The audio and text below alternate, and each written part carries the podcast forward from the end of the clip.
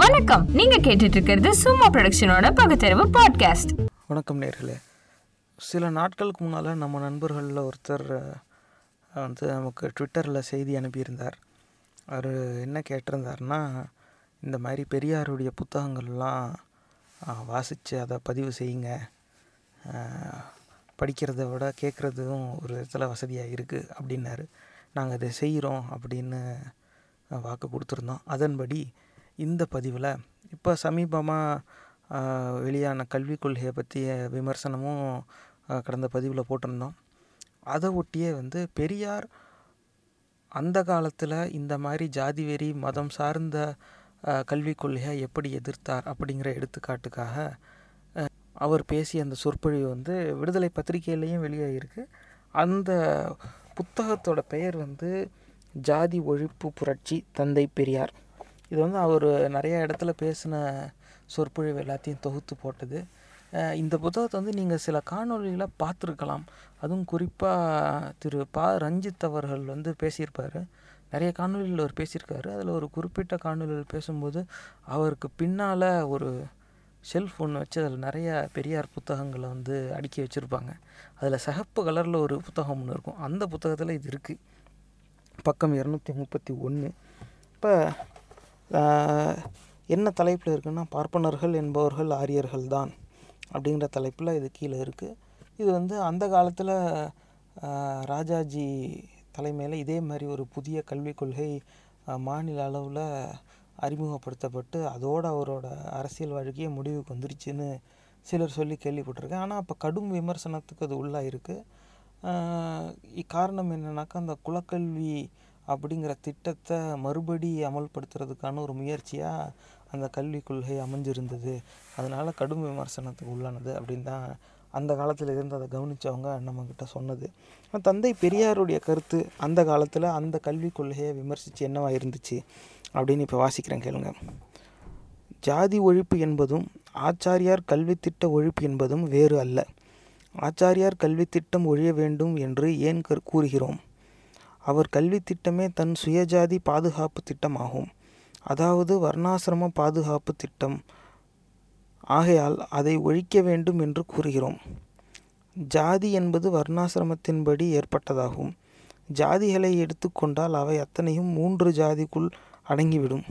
இன்று செட்டியார் நாயுடு முதலியார் கவுண்டர் ரெட்டியார் படையாச்சி பறையன் சக்கிலி என்று சொல்லப்படும் அத்தனை ஜாதிகளும் அந்த மூன்று ஜாதிக்குள்ளேயே தான் அடங்கி விடுகின்றன. என்ன அந்த மூன்று ஜாதி? ஒன்று பார்ப்பான் அதாவது பிராமண ஜாதி என்று ஒருவன் சொல்லிக்கொள்வது ரெண்டு சூத்திர ஜாதி நம்மவர்களை திராவிடர்களை காட்டுவது.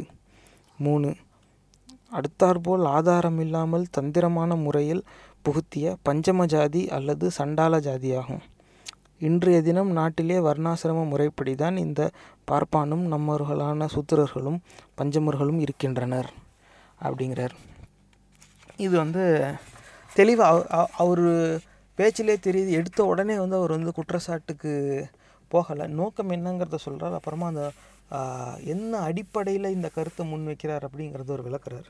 கடைசியாக நிறைவு பகுதிக்கு போகும்போது அவர் என்ன இப்போ சொல்கிறாருன்னா ஆச்சாரியார் புது கல்வி திட்டத்தை கொண்டு வந்ததன் நோக்கம் என்ன?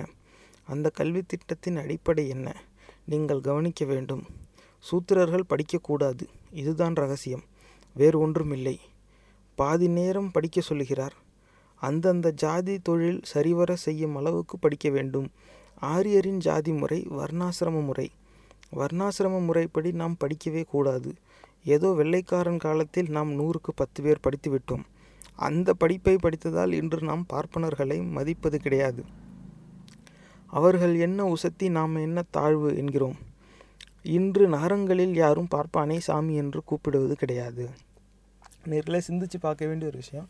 அன்னைக்கு தேதியிலேயே பெரியார் வந்து இந்த மாதிரி ஜாதி ரீதியான தொழில்கள் தான் செய்யணும் அதுக்கேற்றாப்புல தான் படிக்கணும் அப்படிங்கிற ஒரு கோட்பாடை வந்து அந்த கல்விக் கொள்கையில் வந்ததுமே அதை வந்து விமர்சிச்சிருக்கார். அதே தான் இந்த புதிய கல்விக் கொள்கையிலையும் இப்போ இருக்குது இதுக்கு முன்னாடி போட்டிருந்த பதிவில் போய் பாருங்கள் தெளிவாக அதில் அப்படி இருக்கிற ஒரு ஒரு பகுதியையும் வந்து பேசி விளக்கியிருப்போம். குறிப்பாக அந்த அதான் இந்த இன்னைக்கு அன்னைக்கு தேதியில் ஜாதி ரீதியான குலக்கல்வி அப்படிங்கிற சொல்ல பயன்படுத்தியிருக்கலாம் இருக்கும். இன்றைக்கி தேதியில் ஒகேஷ்னல் ஸ்டடி அப்படிங்கிறாங்க. வேலையே இல்லை. இருந்தாலும் அதுக்கான படிப்பில் நாங்கள் அதிகமாக ஆளை சேர்க்கணும். அதில் போய் எல்லோரும் படிக்கணும். அதுக்கும் நாங்கள் சம உரிமை தருவோம். நீ உரிமை தந்து என்ன பையன்? அதுக்கு வேலையே இல்லையே. உள்ளே உள்ள மேத்ஸ் ஃபீஸ் கெமிஸ்ட்ரி படித்தவனுக்கே வேலை கிடைக்கல. இவன் ஒகேஷ்னல் படிச்சுட்டு அடுத்து என்ன போவான்? எங்கே இருக்க வேலை? அது அப்போ காரணம் என்னென்னா எல்லாரும் இவங்க பிள்ளைங்க படிக்கிற படிப்புக்கு வந்துடக்கூடாது அப்படிங்கிறதுல ரொம்ப குறியாக இருக்கிறாங்க. நீ இந்த வேலை தான் செய்யணும் அப்படிங்கிறத சொல்லி பார்த்தாங்க. இதுக்கு மேலே சொன்னால் எல்லோரும் அடிக்க வந்துடுவாங்கன்னு தெரிஞ்சு போச்சு. அப்போ நீ இந்த வேலை தான் செய்யணும்னு சொன்னது போக என் புள்ள செய்கிற வேலைக்கு நீ வராத அப்படி சொல்கிற நிலைப்பாடு அவங்க எடுத்துக்கிட்டாங்க. அதோடைய விளைவு தான் இது வந்து. சிந்திச்சு பார்க்கணும் நேர்களே. அன்னைக்கு தேதியில் பெரியார் என்ன குற்றச்சாட்டை முன் வச்சாரோ இன்னைக்கு தேதியிலையும் கல்விக் கொள்கையில் அதே குற்றச்சாட்டு முன்வைக்கிற நிலையில தான் இருக்குது ஆக காலம்தான் மாறி இருக்கே தவிர அந்த சூழல் வந்து முழுசாக மாறின மாதிரி தெரியல. இது வந்து சிந்திக்க வேண்டிய ஒரு விஷயம். சிந்திச்சு பாருங்கள் இப்போ நம்ம வாசிக்க போகிறது வந்து ஆயிரத்தி தொள்ளாயிரத்தி ஐம்பத்தி நாலு நான்காம் ஆண்டு அவர் பேசியிருக்கார். அது விடுதலை பத்திரிகையிலையும் வந்திருக்கு. என்ன தலைப்பு அப்படின்னா சம்புகன் அப்படிங்கிற தலைப்பில் அவர் பேசுகிறாரு ராமாயண வர்ணாசிரம தர்மத்தை காப்பாற்றும் பொருட்டே கற்பனை செய்யப்பட்ட பார்ப்பான் சூழ்ச்சி கதை தன் கருத்தை நிலைநிறுத்த வேண்டும் என்பதற்காகவே விஷ்ணுவே ராமன் அவதாரம் எடுத்துதான் என்று கூறப்படுகிறது. இப்படியெனில் ராமன் கடைசியில் தன்னுடைய மனைவியை ராவணனிடமிருந்து மீட்டு வந்து ஆட்சி நடத்தும் பொழுது பார்ப்பனனின் இளவயது மகன் இறந்துவிட்டான். அந்த பார்ப்பனன் ராமனிடம் சென்று நீயோ அல்லது உன் குடிமக்களோ நீதிக்கு புறமான செயல் செய்ததால் இன்று என் மகன் இறந்து விட்டான் பார்ப்பான் ஒருவன் நூறு ஆண்டு காலம் வாழ வேண்டியிருக்க அவன் குறை வயதில் இறந்ததால் அந்நாட்டு மன்னன் சாஸ்திரத்துக்கு மாறாக நடப்பதாக புராணம் கூறுகிறது என்று கூறுகிறான். ராமன் நாட்டை சுற்றி பார்க்கும்போது ஒரு காட்டில் சம்புகன் என்ற பெயர் கொண்ட சூத்திரன் கடவுளை நோக்கி மோட்சம் பெறுவதற்கு வணங்கி கொண்டிருக்கிறான். ராமன் அவனை சூத்திரன் என்றுணரவும் உடனே அவனிடம் ஒரு சூத்திரன் கடவுளை நோக்கி தவம் செய்வது சாஸ்திரத்துக்கு விரோதம். அப்படி அவன் மோட்சமடைய வேண்டுமென்று விரும்பினால் அவன் ஒரு பார்ப்பனுக்கு அடிமை வேலை செய்து அவனிடும் பணிகளை செய்து முடித்து அந்த பார்ப்பனனுக்கு திருப்தி உண்டாக செய்தால் அவன் மோட்சமடையலாம். ஆகவே நீ மனு தர்மத்துக்கு விரோதமாக காரியம் செய்கிறாய் என்று சொல்லி வாளால் வெட்டி அவனது தலையை வீழ்த்தினான். சூத்திரனான சம்பூகன் இறக்க இறந்துவிட்ட பார்ப்பனன் மகன் உயிர் பெற்றிருந்தானாம். இப்படியாக ராமன் கதை ஜாதியை மதத்தை காப்பாற்றவே கோக்கப்பட்ட பித்தலாட்ட புழுகு கதையாக இருக்கிறது. நேர்களை சிந்திச்சு பார்க்க வேண்டிய ஒரு விஷயம். இது நம்ம ஏற்கனவே ஒரு பதிவில் வந்து பேசியிருந்தோம். இந்த மாதிரி திரைப்படங்களில் வந்து அந்த தீயவர்களை வந்து ஒரு குறிப்பிட்ட ஜாதியை சேர்ந்தவங்களாம் சித்தரிக்கிறது. இந்த மாதிரியான போக்கு வந்து வலதுசாரி பரப்புரைக்கு ஆதரவாக இந்த மாதிரி செய்கிறாங்க அதாவது கடத்தல் கும்பலாக இருப்பாங்க. அந்த கட்டடத்துக்கு வெளியில் ஒரு ஆளை துப்பாக்கியோடு வச்சுருப்பாங்க. அந்த கேமரா ஆங்கிளில் பார்த்தா அந்த காட்சியில் எந்த செவுத்துக்கு பின்னால் அந்த கடத்தல் வேலை நடக்குமோ அந்த செவுத்தில் அம்பேத்கர் படம் வரைஞ்சிருக்கும். ஆக அந்த ஒடுக்கப்பட்ட மக்கள் இருக்கிற இடத்துல தான் இதெல்லாம் இருக்குது அப்படிங்கிற மாதிரி இந்த சமூகத்தை சேர்ந்தவன் இந்த சமுதாயத்தை சேர்ந்தவன் தான் இந்த வேலையை செய்கிறான் அப்படி ஒரு காட்சியை அமைக்கிறது. அப்புறமா அந்த கடத்தல் கூட்டத்தோட தலைவன் வந்து ஹீரோக்கு ஹீரோவுக்கு ஃபோனில் பேசுவார். பேசும்போதே நான் இப்போ மாட்டுக்கறி சாப்பிட்டுக்கிட்டு இருக்கேன் அப்படிங்கிறத பெருமையாக சொல்லுவார். இப்போ மாட்டு இறைச்சி உண்பவன் ஒரு குறிப்பிட்ட சமுதாயத்தை சேர்ந்தவன் இந்த மாதிரி குற்ற செயலில் ஈடுபடுறான் அப்படிங்கிறத மறைமுகமாக பதிவு செய்கிறதுக்கான ஒரு முயற்சி. அதே மாதிரி தான் இது வந்து இந்த கலை படைப்புகளில் ஜாதி மதம் சார்ந்த சிந்தனைகளை பொருத்தியே இவங்க வந்து காலங்காலமாக இந்த ஒரு பரப்புரை வந்து நடத்திக்கிட்டு தான் இருக்காங்க. இது வந்து இந்த பெரியாரோட பேச்சிலேருந்து தெளிவாக தெரியுது. சிந்திச்சு பார்க்க வேண்டிய ஒரு விஷயம் எப்பவும் போல் பெரியார் தான் சொன்னாருங்கிறதுக்காக இது நீங்கள் நம்பணுங்கிற அவசியம் இல்லை. வெளியில் விசாரிச்சு பாருங்கள் சம்பூகன்கிற ஒரு கதாபாத்திரம் ராமாயணத்தில் வருதே. சம்பூகன்கிற கதாபாத்திரத்தை ராமன்கிற கதாபாத்திரம் கொண்டானா ஏன் கொன்னான் அந்த கொன்னதின் காரணம் என்ன? அதுக்கான பொருள் என்ன? அப்படிங்கிறது நீங்கள் விசாரித்து பாருங்கள் ஒரு சிலர் அதுலேயும் நல்லது இருக்கும். அதில் இருக்க பாசிட்டிவையும் பார்க்கணும் அப்படிம்பாங்க. என்ன பாசிட்டிவ் அப்படிங்கிறத நீங்கள் கேட்டு புரிஞ்சுக்கோங்க. சிந்திச்சு பாருங்கள் இந்த பதிவு உங்களுக்கு பிடிச்சிருந்தா தயவு செஞ்சு சமூக வலைத்தளங்கள்ல இதை பகிர்ந்துக்கோங்க. இந்த நிகழ்ச்சி உங்களுக்கு ஏதாவது ஒரு வகையில உதவிருக்கும்னு நம்புறோம். சும்மா ப்ரொடக்ஷனோட பகுத்தறிவு பாட்காஸ்ட் பொறுமையோட கேட்டதுக்கு நன்றி.